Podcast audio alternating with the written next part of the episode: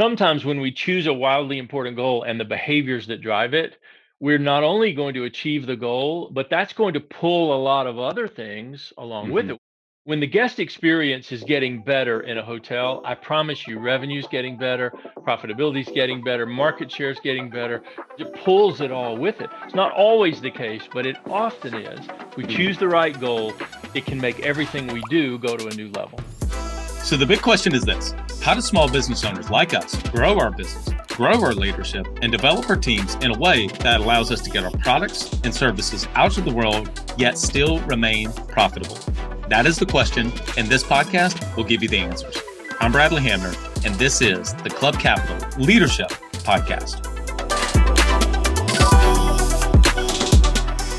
Hey, before we get into today's episode, did you know that Club Capital is the largest accounting and advisory firm for insurance agency owners in the country, providing monthly accounting, CFO services, and tax preparation? Check them out at club.capital. Welcome to another episode of the Club Capital Leadership Podcast. My name is Bradley Hamner, your host. You know, I think it was in 2012 or 2013. I got about a five minute email from one of my friends, and it was on the four disciplines of execution. I devoured it, watched it probably 20 times, went on to read the book, and it has made a profound impact on me personally and in many of my businesses. It's an honor to introduce to you all Mr. Jim Huling. He is one of the authors of the number one worldwide best-selling book, The Four Disciplines of Execution, which I know many of you have read and implemented into your own organizations. He's now the 4DX Global Managing Consultant for Franklin Covey for over 13 years. And prior to that, Jim was serving as CEO that was recognized four times during his time as one of the 25 best companies in America to work for, a very prestigious award to win. We cover the 4DX, but we really dive into just execution as a whole. This was an incredible conversation. I know that you're going to want to take a lot of notes and listen to this episode twice. Without further ado, here's my conversation with Jim Huling. Wouldn't it be a great start to 2021 by having more leads in your book of business? Well, that's where our partners at DirectClicks Inc. come in. Their team's dialed in approach to running Google ads and online SEO campaigns maximize the quality and the volume of your leads, whether that's for inbound phone calls or even exclusive leads through your website. DirectClicks Inc. works only with P&C insurance agency owners, so they have thousands of hours creating, A-B split testing, and improving online campaigns specifically for insurance. They also understand why each and every marketing dollar matters in providing true results, low pay per clicks, transparency, and attention to detail, all of which is discussed in depth during your monthly review calls. Reach out to the DirectClicks team at directclicksinc.com. That's directclicksinc.com and find out how they can make a difference in your approach to generating new business. Are you ready to get out of the daily rut and begin working at your highest level? Coach P Consulting will help you do just that using the same strategies he did to sell over 500 life insurance policies in 2020 and on track for over 600 life insurance policies in 2021. No, this is not your regular one and done type coaching. You'll get personalized coaching two days a week, every week of the month, and you'll get a live look at the behind the scenes team training and an office performing at the highest level. Coach P currently has a 100% retention rate for everyone who joins. And hey, those numbers speak for themselves. Coach P will train your team alongside his own to show you the exact steps they are taking to achieve chairman circle in two agencies, exotic travel, and multi-line presence club. So whether your goal is to be the top of your local market or amongst the best in the country, this training will give you the strategies and tactics to get you there. For just $250 a month, you'll get high level coaching each week from someone who is already getting it done at that level. His strategies work and it's time to put them to work for you. Sign up at coachpconsulting.com and get 50% off your first month of coaching when you mention the Club Capital Leadership podcast. Again, that's coachpconsulting.com. Jim Huling, welcome to the Club Capital Leadership podcast. Thank you, my friend. I am excited to be here. Always excited to talk about the four disciplines of execution, but particularly here with a group of people that I'd like to be able to say, I think I know well. You know, I've keynoted a number of the conferences, some of your listeners, as well as a couple of the national meetings. So it's a little bit like coming home today. Thanks so much. Oh, uh, absolutely. It's a pleasure to have you. Okay, so before we get into 4DX, we always start with background and origin story. So a lot of people actually may not know your story and how you ultimately made it to the Franklin Covey organization. So why don't we kind of go back in time and tell your origin story? Uh, when you say back in time, people that are listening won't be able to see the difference in our ages, Bradley, but I could actually biologically probably be your dad. So I won't go as far back as I'm capable of going back. But I would like to go back maybe about 15 years because I've been in business 44 years. I've been in the leadership business 44 years. And 11 of those years, I was privileged to be CEO of a really, really fine company. And it turned out to be a technology consulting and staffing company. And I was the CEO of that organization in 2001. Now, it's a small memory test for your listeners to say if I say technology in 2001, does anybody remember what happened? Right? Is Absolutely. anybody thinking train wreck? You know, I mean, literally, we can maybe laugh a little bit about it today, but nobody was laughing in 2001. Mm-hmm. It was a mm-hmm. crisis. And mm-hmm. a significant percentage of our competitors went out of business. Everybody who was using any technology or consulting services put a halt on all of that. I mean, it was truly a time when none of us were sure we'd survive, you know, the coming months or even years. And so there I was, uh, CEO of an organization where the not the company but the industry had hmm. literally fallen out beneath us. And we were starting the long and challenging, I guess I would say emotionally, road back to try to regain our customers, regrow our business, reestablish ourselves in the marketplace. So, in other words, we had the mother of all execution challenges. How do you rebuild in a time yeah. when the services you provide are no longer in demand or at least not justifiable uh, economically. And so I came face to face with this challenge that in order to come back, we were not going to be able to use the playbook we had used in order to grow the first time. You know the old Marshall Goldsmith expression, what got us here won't take us there. It's really, I wish I'd yeah. said that. It's really a true thing. And there was no genius in this either, Bradley. I mean, this was pretty obvious, you know, but I realized we were in a real difficult position. And it was about that time that I heard a quote from Stephen Covey, who's one of my great mentors and leaders. And you know, I hope everybody listening still thinks with great reverence of this profoundly impactful man. But he made a statement in a speech that hit me. It was right at this very time. He said, If you want to achieve a goal you've never achieved before, you simply must be willing to do things you've never done before. And Bradley, I had two reactions to that statement. One was that might be the most profound thing I've ever heard because that's mm. exactly my world. I've got to get this group of people to be willing to do something completely differently for us to have a chance of achieving something differently. But the mm. second reaction I had was it's a little bit frustrating that you make that sound so simple because mm. getting human beings to do something differently Hmm. That's really about the hardest challenge a leader will ever face. So I've tried to say this quickly, but if you've got, you see the intersection I was at, we cannot make a comeback unless we're willing to do something differently. And the single greatest challenge a leader ever faces is getting human beings to do something differently. I mean, I mean, for goodness sakes, it's hard enough to get ourselves to do something different, isn't it? I mean, Absolutely. think of the graveyard of New Year's resolutions, Bradley, that scatters all across the globe. You know, two years ago I had one to run a marathon, and I think I made it to day six on the training program. That was that's about it, right?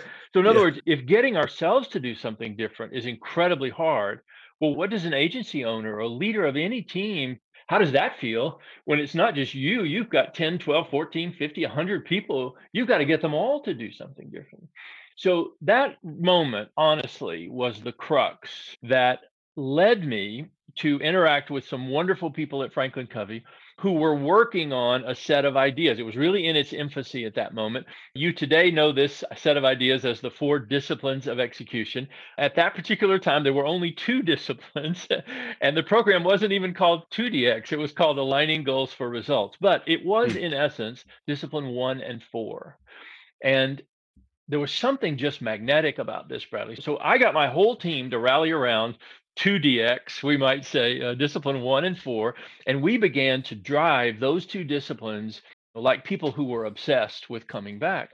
And mm. it literally transformed the organization. And we mm. literally not only came back, we went on to double the size of the organization just riding on those two disciplines. And mm. in all that time, and, and, to come to the end of this brief recap, I got to work very closely with the people at Franklin Covey. And we sort of collaboratively came up with disciplines two and three so that at the end of our journey together, there were four of these practices. And the practices were so profound and they'd had such a profound impact on my life that it was the most natural thing in the world for me to say, you know, my future lies with this methodology and mm. with the great people still to this day, Bradley, the greatest company I've ever known or been associated with, the, the Franklin Covey organization, to, to have the joyous experience of being a part of that. So 13 years as of this month, I've been the global managing consultant for all of Franklin Covey, and of course, the uh, co author of the two versions of the four disciplines that are out now. So I hope that wasn't too long, but that should catch everybody up and born out of crisis, celebrated in a, a period of great achievement. It's a wonderful story. Am I right in also saying that the 4DX methodology also has some roots inside the seven habits of highly effective people. Is that true? yes. And you know, most dangerous thing anybody ever does is get a Franklin Covey person talking about the seven habits because we would need a three hour podcast. But I promised you I'm going to be brief about this. But yes, in fact, let's say something even bigger. I don't think there's anything ever developed by the great people of Franklin Covey, of which I humbly include myself, that doesn't have its roots in the seven mm-hmm. habits. Dr. Covey planted a great oak tree, and a lot of us have had the privilege of being a small branch off of that tree. It still continues to this day. And so, if you know the seven habits, habits two and three, are the ones that you could literally trace the genealogy of every one of the four disciplines right back to those two habits. Well, we'll have you back on and we'll talk about seven habits at awesome. another time. Ladies okay, that's what we'll you do. just promised. You promised publicly that I'll be back. Happy to do it. Okay, so before we actually get into it, we're going to kind of go over all four of them and then we'll kind of dive into each one. Absolutely. But I want to ask this kind of overarching question. So I heard this several months ago and I've been repeating it since. Ideas are everywhere, implementation is everything. Now we could just substitute execution for implementation. I love it. Why is execution in any organization so hard? I think it's the most pivotal question all leaders should be asking right this minute today. I've never known a time in my 40 years of leadership where we needed it more.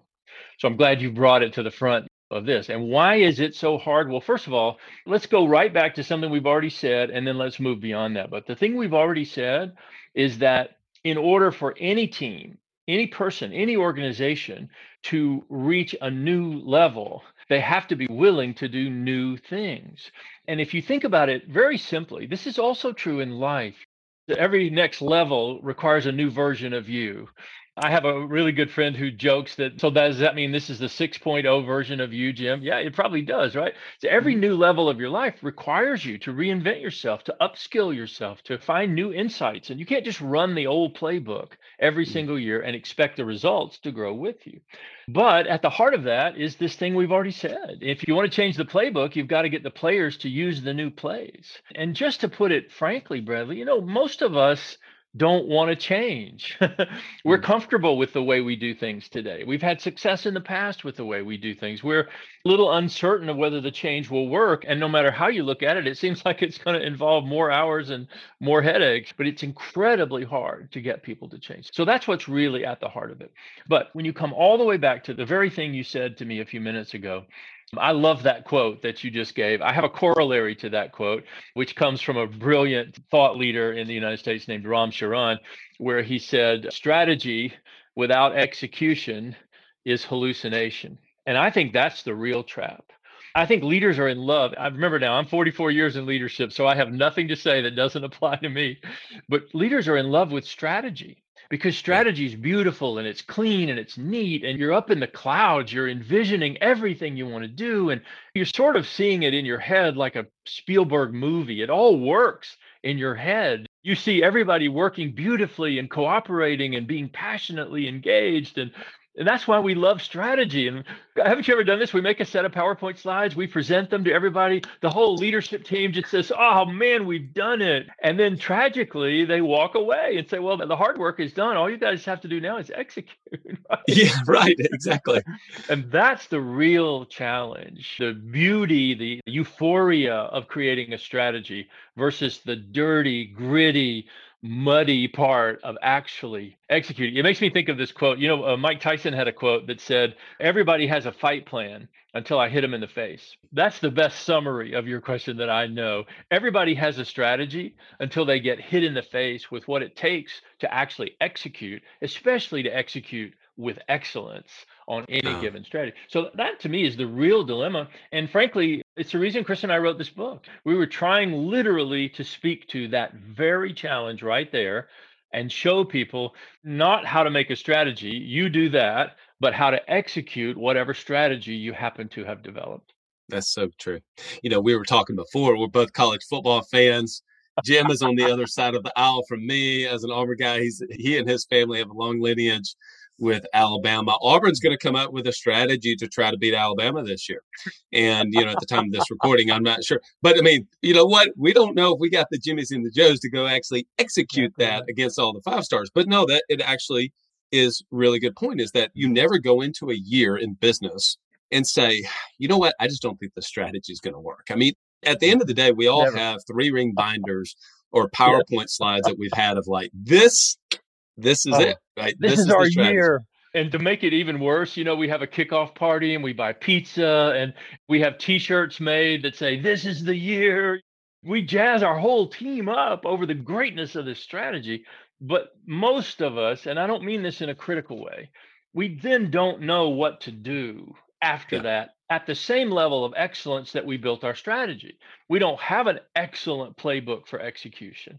We have mm. authority. We know how to make everybody's role clear. We know how to frighten people a little bit with that there will be consequences if they miss their objectives.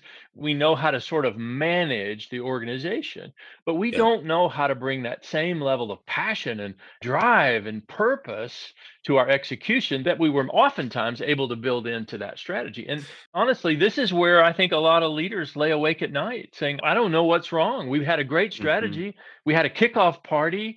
Everybody's wearing the t shirts, but nobody's doing the new thing. Yeah, it's a really good point. And I think for our listeners, one thing that you're not saying, Jim, is that you're not saying that strategy and coming up with a business plan for the year is not valuable. Oh, you're not saying, hey, to stop doing that. No, it's like you got to have that, but then you just got to be bolted on with actually what is the execution plan. And of course, we're going to dive into that now. So, why don't you give for people who have not read the book, and I've shared this with you before. I mean, having you on and talking about the book has been one of our most recommended episodes. But for people that are not familiar with the 4DX methodology, why don't we kind of go high level and then we can pull it down to eye level? Let's do oh, all day, man. That was great. That even rhymed. How about that? I think I'm going to borrow that phrase from you. Yeah. So, high level first, the four disciplines of execution are disciplines that are based on something deeper. They are based on principles. And, and if you don't mind, just a 30 second soundbite principles, the idea of principles. This was Dr. Covey's most constant theme with all of us that you build your career and your life and your way of doing things around principles that are like bedrock. They don't mm. change with the times. They're not subject to the economy. They don't care what's happening in your particular politics in your part of the country. It's like gravity. They are always timeless. And Dr. Covey used to say, you can fight against them, but you'll only break yourself on them because they are always there. They'll be there long after we're done. So the four disciplines are based on four profound principles. And if you don't mind, I'd just like to speak to those as well uh, in the way we do it. So, the very first principle is the principle of focus. Now, in the four disciplines, that gets translated into a practice of focus on the wildly important. And we could go a long time on this. It might be valuable to your listeners, but we'd miss discipline three and four. So I'm going to go quick today. But in its simplest form, discipline one says that you can only do something extraordinary on one goal at a time.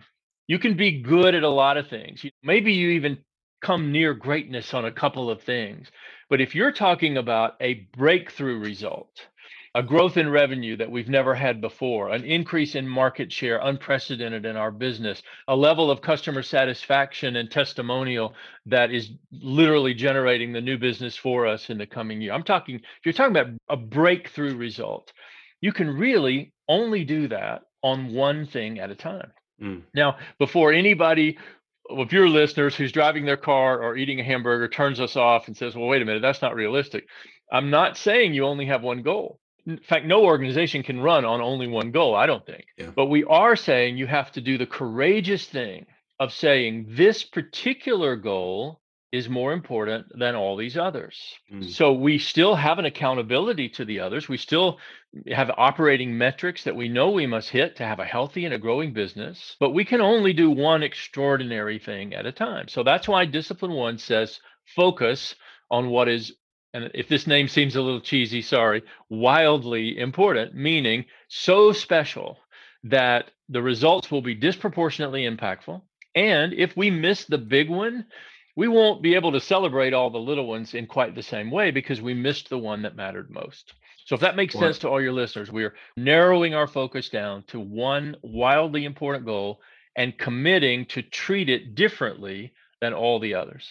I think this is so great because there's a few things you said, a couple words to me that will really stand out. Number one, disproportionately. Mm-hmm. Okay, disproportionately. Number two, is that you have to be courageous and actually choose which one of those is going to stand out. Because I know of some people that have implemented wigs, but they're all the same. They're saying, like, here's my seven wigs. Okay. Which brings me to the question I have is it seems to be one of two things. One, a business owner is too general and they won't actually be very specific and say, this is our goals. Or number two, they actually have too many of them. They try to do 27 things so it's one or the other. They're like, well, we just want to grow. So it's too general. It's not very specific.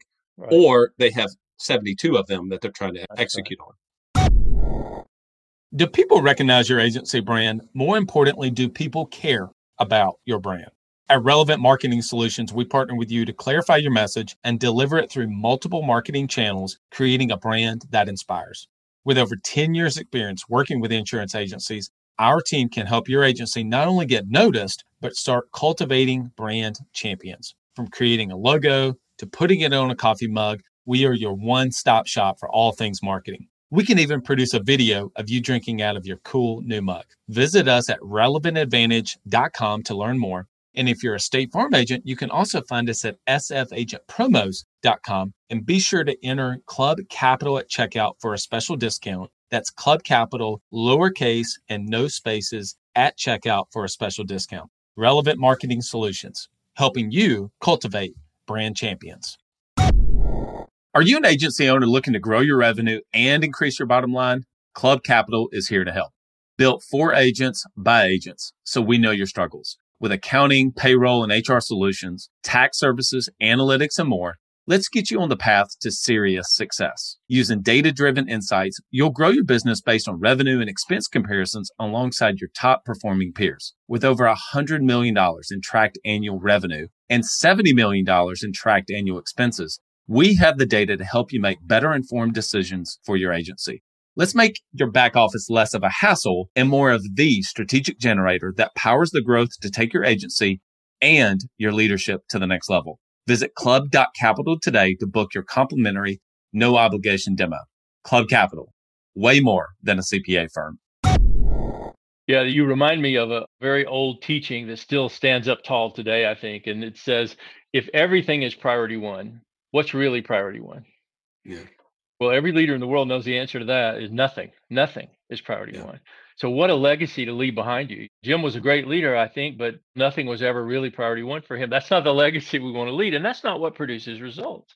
But I'd also like to issue a very friendly and gentle challenge to all your listeners. If you're hearing Bradley and I talk about this right now, and you're thinking, well, that's not hard, that's a pretty good sign you haven't actually done it. And my least favorite call that I get, Bradley, is a client who's 12 weeks into their 4DX implementation who says, gosh, Jim, we love 4DX. It's just incredible. And we love it so much that we've made everything a wig. I'm like, oh my gosh, we've got to start over. Something was missed, right? So, this courageous willingness to put all the roulette chips on one number in terms of what matters most, mm. that's discipline one. And that's how you get started. And in the interest of time, my friend, I'm going to push on because otherwise we could have a whole episode about discipline one. I think it might be good. Discipline two requires me to really fast give you a tiny little bit of terminology. In the four disciplines, we believe there are two kinds of measurements that drive performance. One of them we call a lagging measure. And this is usually the scorecard on whether you're hitting your goal or not. You're in this language, your WIG, wildly important goal, WIG. Are you hitting your WIG? That's a lagging measure. And it is a lagging measure for the simple reason that it is always behind us. Take, for example, Bradley, what month are you usually in when you know your February profit number? Hmm. You're usually in March, right? Mm-hmm. and so, in other words, you can't look at that profit number without looking behind you. Mm-hmm. It's a little bit like driving a car by looking in the rearview mirror hmm. because mm-hmm. it does not take you forward. It's important. I'm not saying that, but it doesn't drive performance. And it's one of the great misconceptions in the world, I think. The sales leader gives you the total sales number and thinks that's going to drive all the behaviors needed to drive sales. It simply doesn't. What you need is the second kind of measure we call a leading measure. Now, a hmm. leading measure is the measurement of the actions or behaviors that drive the goal. So, for example, if your goal was weight loss, my least favorite subject, your lagging measure would be what you get every Saturday morning when you step on the scale. Hmm. But the number you get on the scale is not a forward looking number. It's the representation of what you did last week, right? It's hmm. behind you. So, what you would need to be successful would be a leading measure. You would need to be very accurate that you held your calories to a certain number every day. You'd want to be very accurate that you burned a certain number of calories a week. And those two measurements, calories consumed and calories burned, would be leading measures. And the more you were consistent at reaching your standard on those, the more you would ultimately say, I don't even actually have to get on the scale. I know I'm doing all the right things. The leading measures drive the lagging measures. So with that little bit of terminology, discipline two is to act on the leading measures. Now, I, only one other word of explanation. You help me stay on track and on time, my friend, because obviously I love this subject and could talk about it a lot. Leading measures are not just any actions that drive a goal if you said to a sales leader, your goal is to increase sales by 17% this year, what are you going to do to make that happen? Every sales leader in the world could tell you 21 things better face to face meetings, better collateral materials, pre agenda before we go see a client, 100% follow through on all commitments made during a meeting. I mean, oh, every sales leader in the world could give you 20, 30 things. Yeah. But the harsh truth is that only two or three of those really drive the result. The mm. rest are just part of a process. Remember the old 80 20 rule 20% of what you do produces 80% of what you get? That's mm. really applicable in lead measures. Only a few of the behaviors you and your team do drive the disproportionate amount of your results, the 80% of your results. So the hard task of discipline two is figuring out what those few behaviors are and then being willing to double down on those behaviors as the real drivers, the real game plan, if you will, for how I'm going to achieve the goal. Even if you're driving, it's not complicated concept, but it's the doing of it that's hard. So, for example, we worked with a very large hospital, in fact, with the fifth largest hospital in America, who had a terrible problem. Their operating room accidents were going up. Now, most people don't even want to know that accidents happen in an operating room. Right? That's true. But believe me, ladies and gentlemen, they do. Good people sometimes make mistakes. And they had a problem. They were rising. The percentage of what are called perioperative incidents in the hospital kept going up, and they couldn't find a way to stop it. No matter what they did, they did training, they did information, they did all kinds of things. They couldn't make it stop. So they brought us in to say, Is this a performance thing? Can you help us? And we did because we found a single behavior that would not only stop the progression, it would bring the accident rate back down. And the behavior was a second audit of the surgical tray and a verbal confirmation of everything about to be done before the incision. So, in other words, here's a small behavior, but it brought the operating room accidents number down by 17% in 90 days. So mm. it's a hmm. beautiful example of a lead measure. And I'll just tell you one more quick one. We worked with the largest hotel company in the world who was trying to drive up their guest satisfaction. And you and I know that um, one of the one of the most important aspects of any hotel stay is having a clean room. A lot a lot of other things are important too, right? But if your room is not clean, there's no good score coming from you or me, I think, right?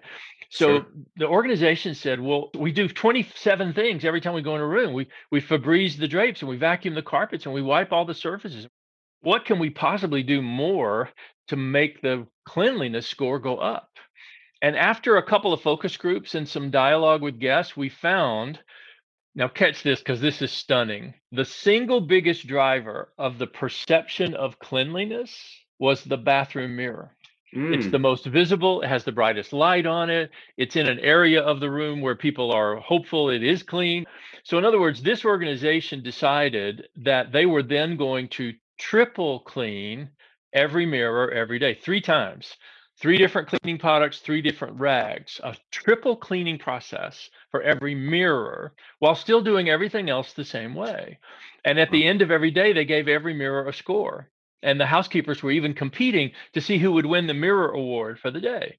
But in that very year guest satisfaction went up 26% wow. and they did a lot of great things. Now i'm not trying to tell the story as though this was the only thing they did but the one thing they did differently was double down on the behavior that was most predictive of cleanliness, of the perception of cleanliness.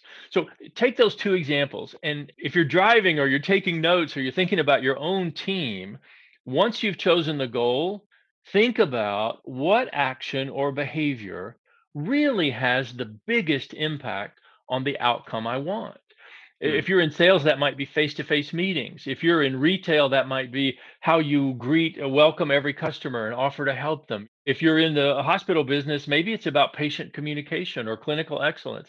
But you think about what are the few behaviors that really drive that result. And excuse me, you've got discipline two all nailed down. So far, so good. No, that's perfect. One of the things I was just thinking about regarding that hotel is that that probably drove up their net promoter score, which ultimately is a predictor totally. of people coming back. And so I'm sure it actually, that cleaning mirrors has a direct result to the top line exactly. and probably the bottom line too. Oh, I love what you just said. I mean, you really hit an advanced topic on 4DX. I wouldn't have even thought we'd get to that today. And I'm so glad you brought it in is that sometimes when we choose a wildly important goal and the behaviors that drive it, we're not only going to achieve the goal, but that's going to pull a lot of other things along mm-hmm. with it. When the guest experience is getting better in a hotel, I promise you, revenue's getting better, profitability's getting better, market share's getting better. It pulls it all with it. It's not always the case, but it often is. If we mm-hmm. choose the right goal, it can make everything we do go to a new level. All right, let's get into discipline three. Discipline three, I'm just going to apologize right now. It's my favorite discipline. Its impact on the team is my favorite impact. I would never say I have a favorite child, but I'm willing to say I have a favorite discipline. So you're going to hear it in my voice. Uh, discipline. So let's recap real fast. Discipline one was about focus. Discipline two, I'm not sure I used the word, but it's about leverage. It's about finding the thing where I can put in a little bit and get out a lot of result. Invest a little energy, get a big result back. That's what we call leverage. Discipline three is about engagement. Now, if your listeners are taking even the most cryptic notes, you might think about discipline one, you might write the word what. What, what is it we're going to achieve that's extraordinarily important? Discipline two, you might write the word how. How are we going to achieve that? And that the answer to that is these critical behaviors done at an excellent level. Discipline three would be the discipline of why. Mm-hmm. In other words, discipline one and two tell you what you ought to be doing and how you ought to be doing it. And they're really, in essence, a mental oriented discipline. Discipline three is a heart oriented discipline. Mm. Discipline mm-hmm. three takes your team to a place where they not only know what they're supposed to do and and know that it's their job and like any adult if they don't do their job the best results won't come everybody knows that but what you're looking for on extraordinary results is something beyond that hopefully you're listening to this podcast today you want your team to not only be compliant you really want them to be committed You want them to care about this goal. You want every single person on your team to be able to drive home in the afternoon and say, you know, I did something important today. And this goal we're trying to hit, it's not just a number for corporate, it's something that matters. It's we're going to make a difference when we do this. And you really want them to drive home with this sense of we can win at this. I bet we would all be staggered if we knew what percentage of our own teams don't feel they're playing a winnable game. They're going through all the motions. They're trying to do everything we ask them to do, but in their heart, they do not believe it. They don't believe this is a winnable game the way it's been set up or the way it's being executed. And think about day after day after day. How do you drag yourself in the office to play an unwinnable game? That's one of the worst versions of being alive I can think of, right? So, discipline three solves that but it solves it in a really remarkable way. Now, this is where my bias is coming out. One of the biggest discoveries, I think Chris would say this just the way I do. Uh, the biggest discovery, we've both been 15 years thinking about one thing predominantly execution. We were stunned to realize that the way you keep score changes the way people play. Now, whoa, whoa, now, whoa, whoa, whoa, hold on, hold on a second. You gotta say that again. The I way you that. Keep yes, score. Sir. That was really good. The way it you changes score. the way people play. And let me confess for a moment, you know, I'm an old CEO. I'm 44 years in leadership. Most of my life, I thought what matters is the performance and oh, by the way, we'll keep score. I would have even said to you, Bradley, if you were my consultant, I said, don't worry about the scorekeeping. You know, we'll put up a spreadsheet or something, or we'll have one of our assistants just keep some notes. We'll keep up with where we are. But right now, I want you to help us focus on the performance. Well, if you've read the four disciplines, you would say, I can't help you with performance until you listen to me about how you keep score. Because discipline three is to create a compelling scoreboard and compelling is the big word there. And gosh i wish we could just all agree that most dashboards scoreboards whatever spreadsheets whatever you got do not pass the test of being compelling. If you doubt that when is the last time somebody on your team said hey could we take a look at that spreadsheet boss? We just love that thing. Could you bring it out? You know it's never never right? So the whole idea here is that we allow a team to build their own scoreboard.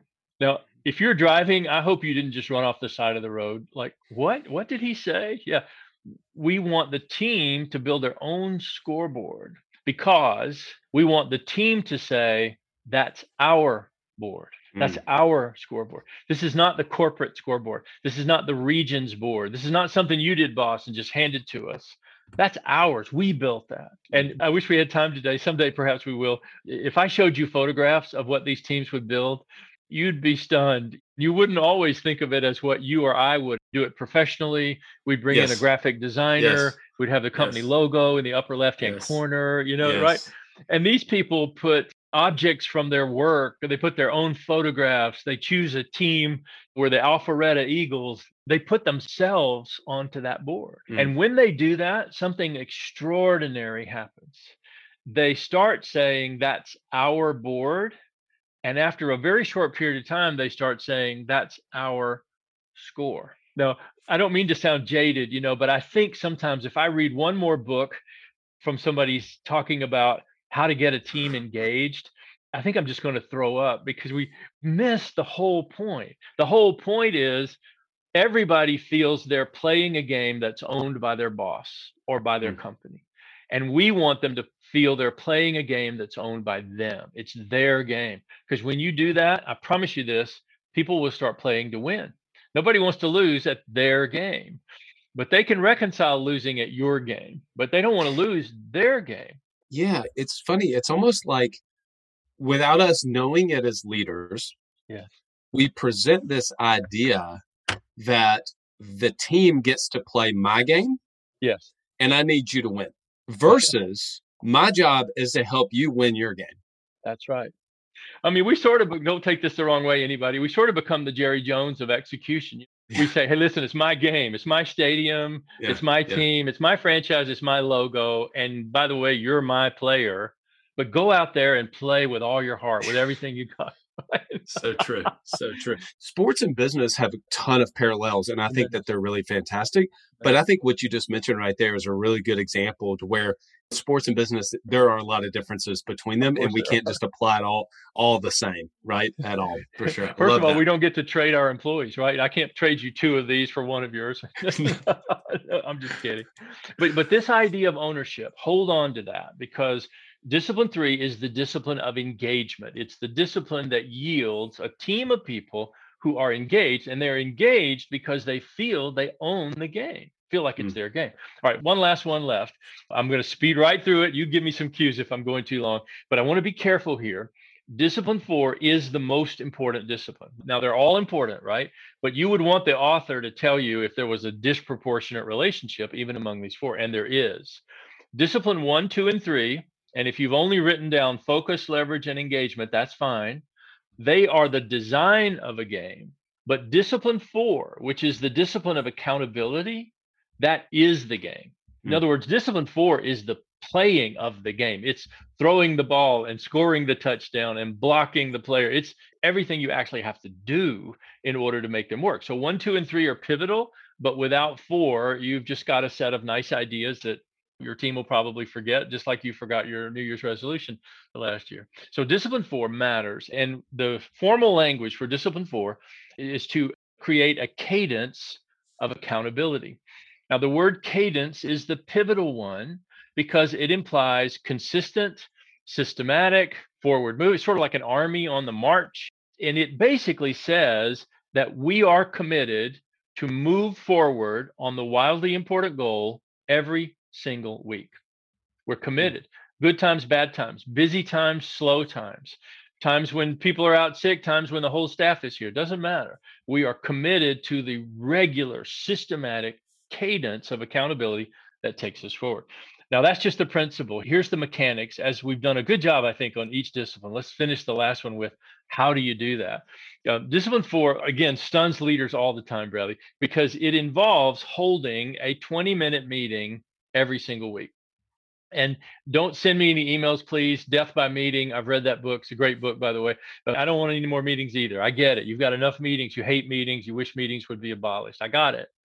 But in this case, it's a meeting unlike any other meeting you've ever had. First of all, it only lasts 20 minutes, and there aren't many people listening to you and me, nor you and me, Bradley, that ever run a 20 minute meeting, right? Uh, 45 minutes to an hour is more like what we try to do, right? So it's brief and it's fast paced, but it's what happens in the meeting that matters. In the meeting, every single member of your team and you make a verbal commitment for the most important thing you're going to do this week to move the score. So now picture your team standing in a circle or sitting around a conference table, however you would do it in your place.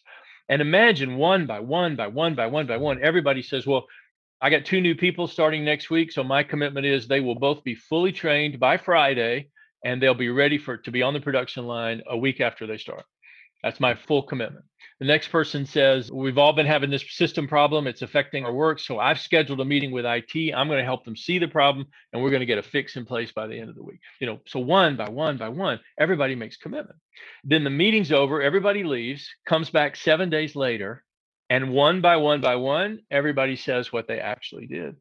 So I committed to get my two new people trained and up to speed and I was able to get that done and they're out there right now making a contribution. Okay. Next person says, you know, I, gosh, I meant to get that meeting with IT, but they rescheduled and I had a conflict about it. Da, da, da, da, da. mm. Well, imagine that moment, that person who said they were going to do something and then they didn't do it, but their mm. accountability is transparent. It's mm. verbal, it's public. And I want to be really careful now. Anybody who's listening to this, this is not about shaming that person. It's not about in any way making that person feel inadequate. It's not that at all. It's about saying if you said you were going to do something and you didn't do it, and the mm. only reason you have for not doing it is because you were busy, well, you're always going to be busy. So, how are we ever going to get to the next level? We have to mm. introduce this discipline. And part of how we introduce it is it's uncomfortable when you mm. made a promise and you didn't keep it to the team. Well, what's key about this, and I'll make it my last comment and see where else you want to go with this. The difference is you're not making that commitment to your boss.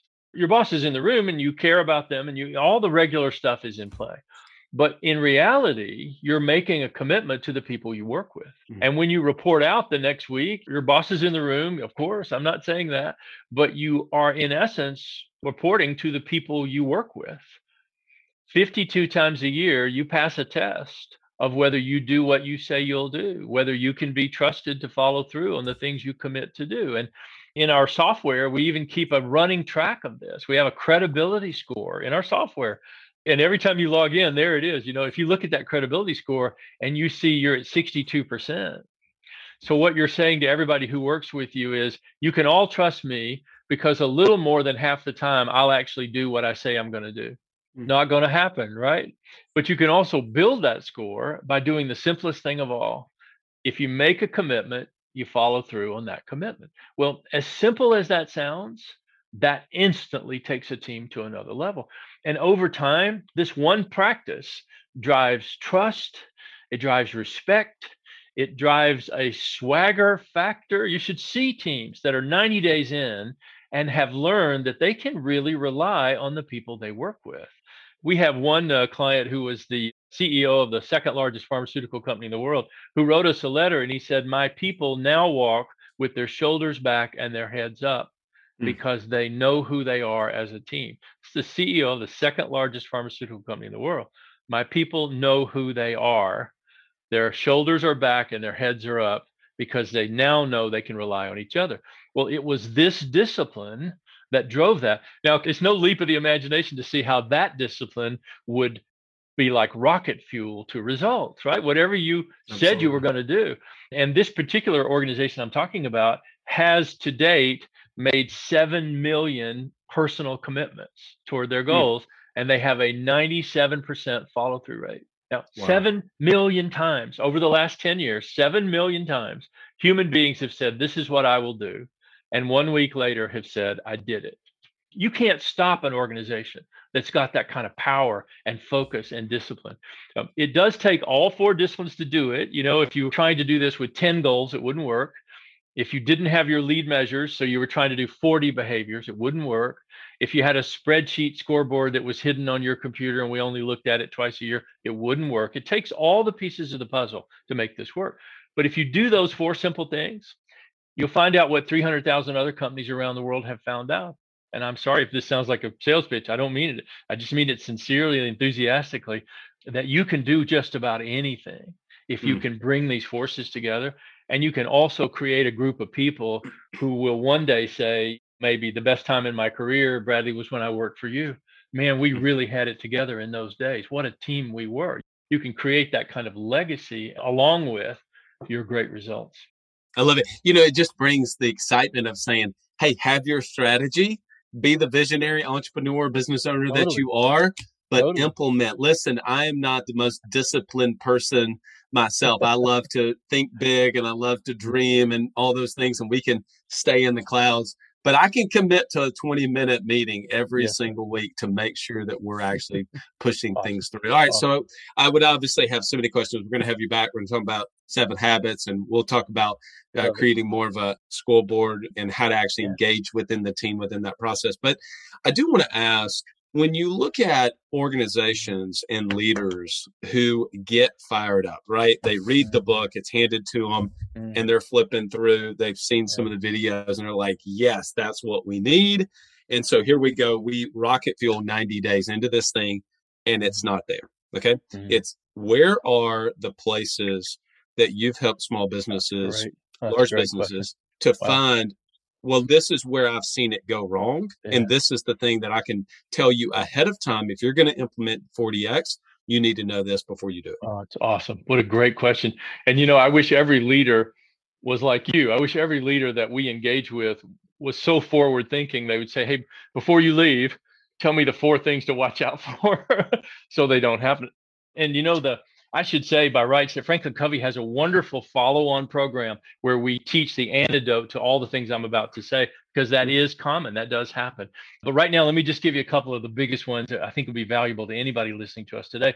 And the first one, I don't want to sound harsh, I just want it to sound clear. No team ever rises above the level of their leader.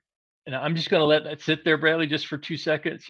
That's hard to take in You will never lead a team that is more passionate about the organization or its mission than you are.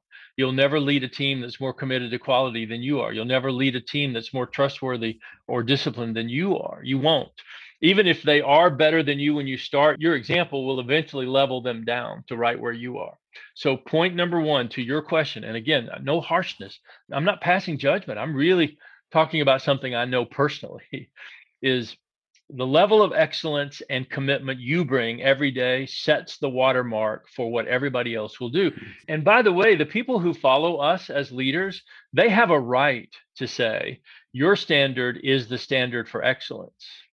And you get a top performer who outperforms you, they won't stay long under that. You either got to raise your game or they'll go find a leader who can challenge them to go to their next level.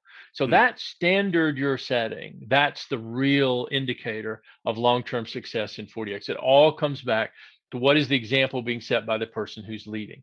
Are you holding the meeting every week? Are you following through on your own commitments? Are you passionately engaged with what we're trying to do? Or are you just going through the motions, boss? So that's number one. Number two, which is a little bit more tactical and might help a lot of people, is this thing about lead measures. This is hard. Rather, you can feel it, can't you? When I'm describing mm-hmm. it, you don't instantly know the two behaviors that would drive the greatest result. You don't know mm-hmm. that offhand. You got to study that. You've got to do a little bit of trial and error, maybe run some sample tests in a couple of different places, see what works. And by far, when teams fail to get the results they were hoping for, they have chosen lead measures that are not predictive enough mm. for the goal. They might be good things to do, but they don't drive the goal. You know, the clean mirror story I told you a minute ago? There was a group of leaders in that example who were very passionate that mirrors were not the answer, that the answer was leaving a handwritten card on every bedside table that says, you know, my name is Jim and I cleaned your room today and I hope I did it with excellence or whatever. And there's nothing wrong with that, right? That's a good thing to do. Sure. But ch- you challenge yourself does leaving a card make the room any cleaner? Does it actually get you to vacuum in the corners?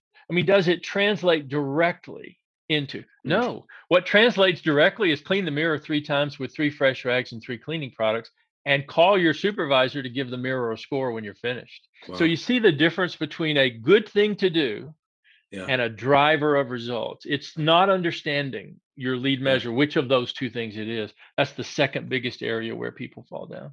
I would say that I heard uh, a couple years ago, and we've used it a lot, is we will use the word experiment. So we'll say, hey, let's do an experiment for 90 sure. days. We think that this is the lead measure right. because then that way everybody's commitment to it is like, okay, yeah, we think this is what it is. But if it's mm-hmm. not, we can change and pivot yeah. versus this is the thing and only come to find out actually it's not the thing. That's and right. then you feel like you have to reverse course versus if it's an experiment mm-hmm. and then we end up deciding if it's going to work or not. You agree oh, with that? What a, that's what a beautiful example. And, and if you don't mind, I'm going to insert the word humility because that's really what's in you know, what hmm. gets in our way as leaders is this lack of humility, is the fear of acknowledging that we weren't right all the time. We didn't have all the answers. You know, every time I see a leader who has a game plan, which includes their lead measures, that's not working, and I say, you know, we need to back up and revisit this whole lead measure thing. He's like, oh, no, no, no, we can't do that because I don't want everybody to lose confidence in the process. And I'm like, yeah, you know, the fastest way to lose confidence in the process is to do it eight or 10 weeks and get no results. That's the yeah. fastest way, right? So yeah. let's just back up and say, hey, we're not always right. Let's try something different. But the unwillingness to do that, I think, is what leads leaders to say, no, stay the course. And then running a play that doesn't produce results is how you lose everybody on your team. They'll they can come to hate any process that doesn't work, right? Especially if you force them to do it. I love it. I've got seven pages of notes, and I know our listeners are going to have a lot too. Jim, if they want to connect with you, your team at Franklin Covey, they want to learn more, obviously pick up the book. Just point people to some resources for someone oh, who's oh, wanting you. to actually implement this. Yeah, so kind of you to let me do right here at the end. So first of all, anything you want to know about the four disciplines or about Franklin Covey's franklincovey.com.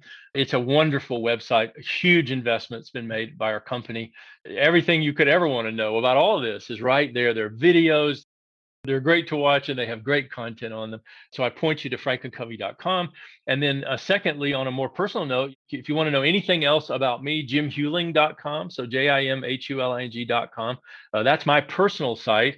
And you're always welcome to email me as an individual as well, which is just the same thing, jim at jimhuling.com. And I'm also on everything. Bradley, you and I, we're connected everywhere, aren't we? Uh, LinkedIn, Facebook, Instagram, Twitter. I think we're on all those. And I put something out on social media at least three times a week about execution. So if you're interested in a sort of a non ending stream of tidbits, find me on any platform and connect. It'd be my pleasure. And then you'll get a regular soundbite level of little ideas to keep you going on 4DX.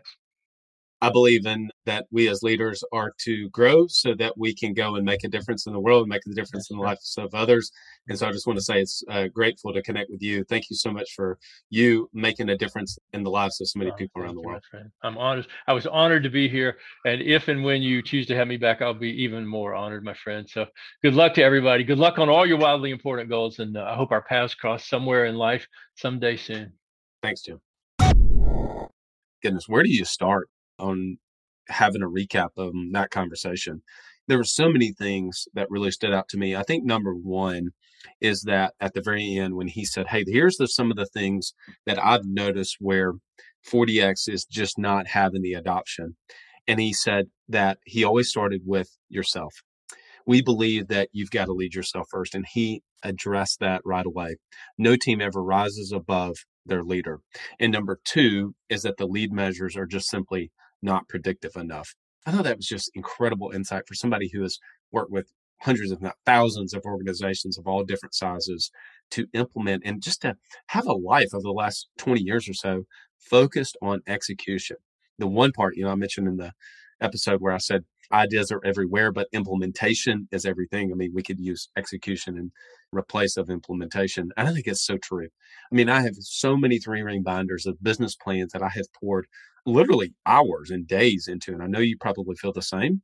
And why do you feel like this makes so much sense? Why are things not actually taking hold? And we're into February and you already realize that you're behind and you're not getting the adoption. And I think that ultimately comes down to do you have these four disciplines of execution installed? And are we actually really doing, or are we just saying that we're doing it? it was just incredible conversation with Jim.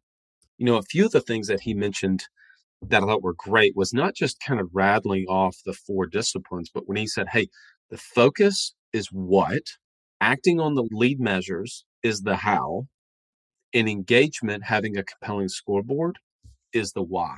And I had not seen it or heard it that way. Boy, that really stands out to me. And also just going back to whenever he was saying, hey, so many things from Dr. Covey, going back to the seven habits, everything is embedded in these principles, these bedrock, these timeless things that no matter what, who's president, no matter what economy we're in, they're always going to be there. I think it was just an insightful conversation. I loved having him, and I'm definitely going to have Jim back on in the future so we can dive deeper into the seven habits. We'll dive deeper into some of the more tactical things regarding 4DX. Hey, I always close with this, but truly so grateful to all of you for sharing the podcast and the feedback that I get personally. Look, my job's really easy. I tell all the guests before we get started that my job is just to bring out their genius and try to get out of the way. But I'm so grateful for all of you that have shared the podcast on social or with your friends via email. It truly has been an honor in my lifetime to hopefully get to serve you and bring incredible people like Jim on the podcast as we begin to close out 2021, we're really excited about some of the guests that we have coming on. We've had some unbelievable people in uh, 2021, but our guest lineup going into 2022 is incredible. So thank you for your loyalty. Thank you for listening. Obviously, we could not do it if it wasn't for our loyal sponsors that have been with us for so long. Direct Clicks, Coach P Consulting, Relevant, and of course, all of our partners at Club Capital fortunately, we've gotten a place that we can choose who are the podcast sponsors that we want to work with. And we have other people that have wanted to try to get in and be a sponsor, but we only want to work with the best. And that's what you'll get with Direct Clicks, Coach P, Club Capital, and Relevant, who is also the owner of SF Agent Promos. Hey, if you'll do me a favor, whenever you reach out to them, just let them know that you heard about them on the Club Capital Leadership Podcast, and they'll be able to give you a discount. I wish you all the best as you close out 2021 and going into 2022. Lead well.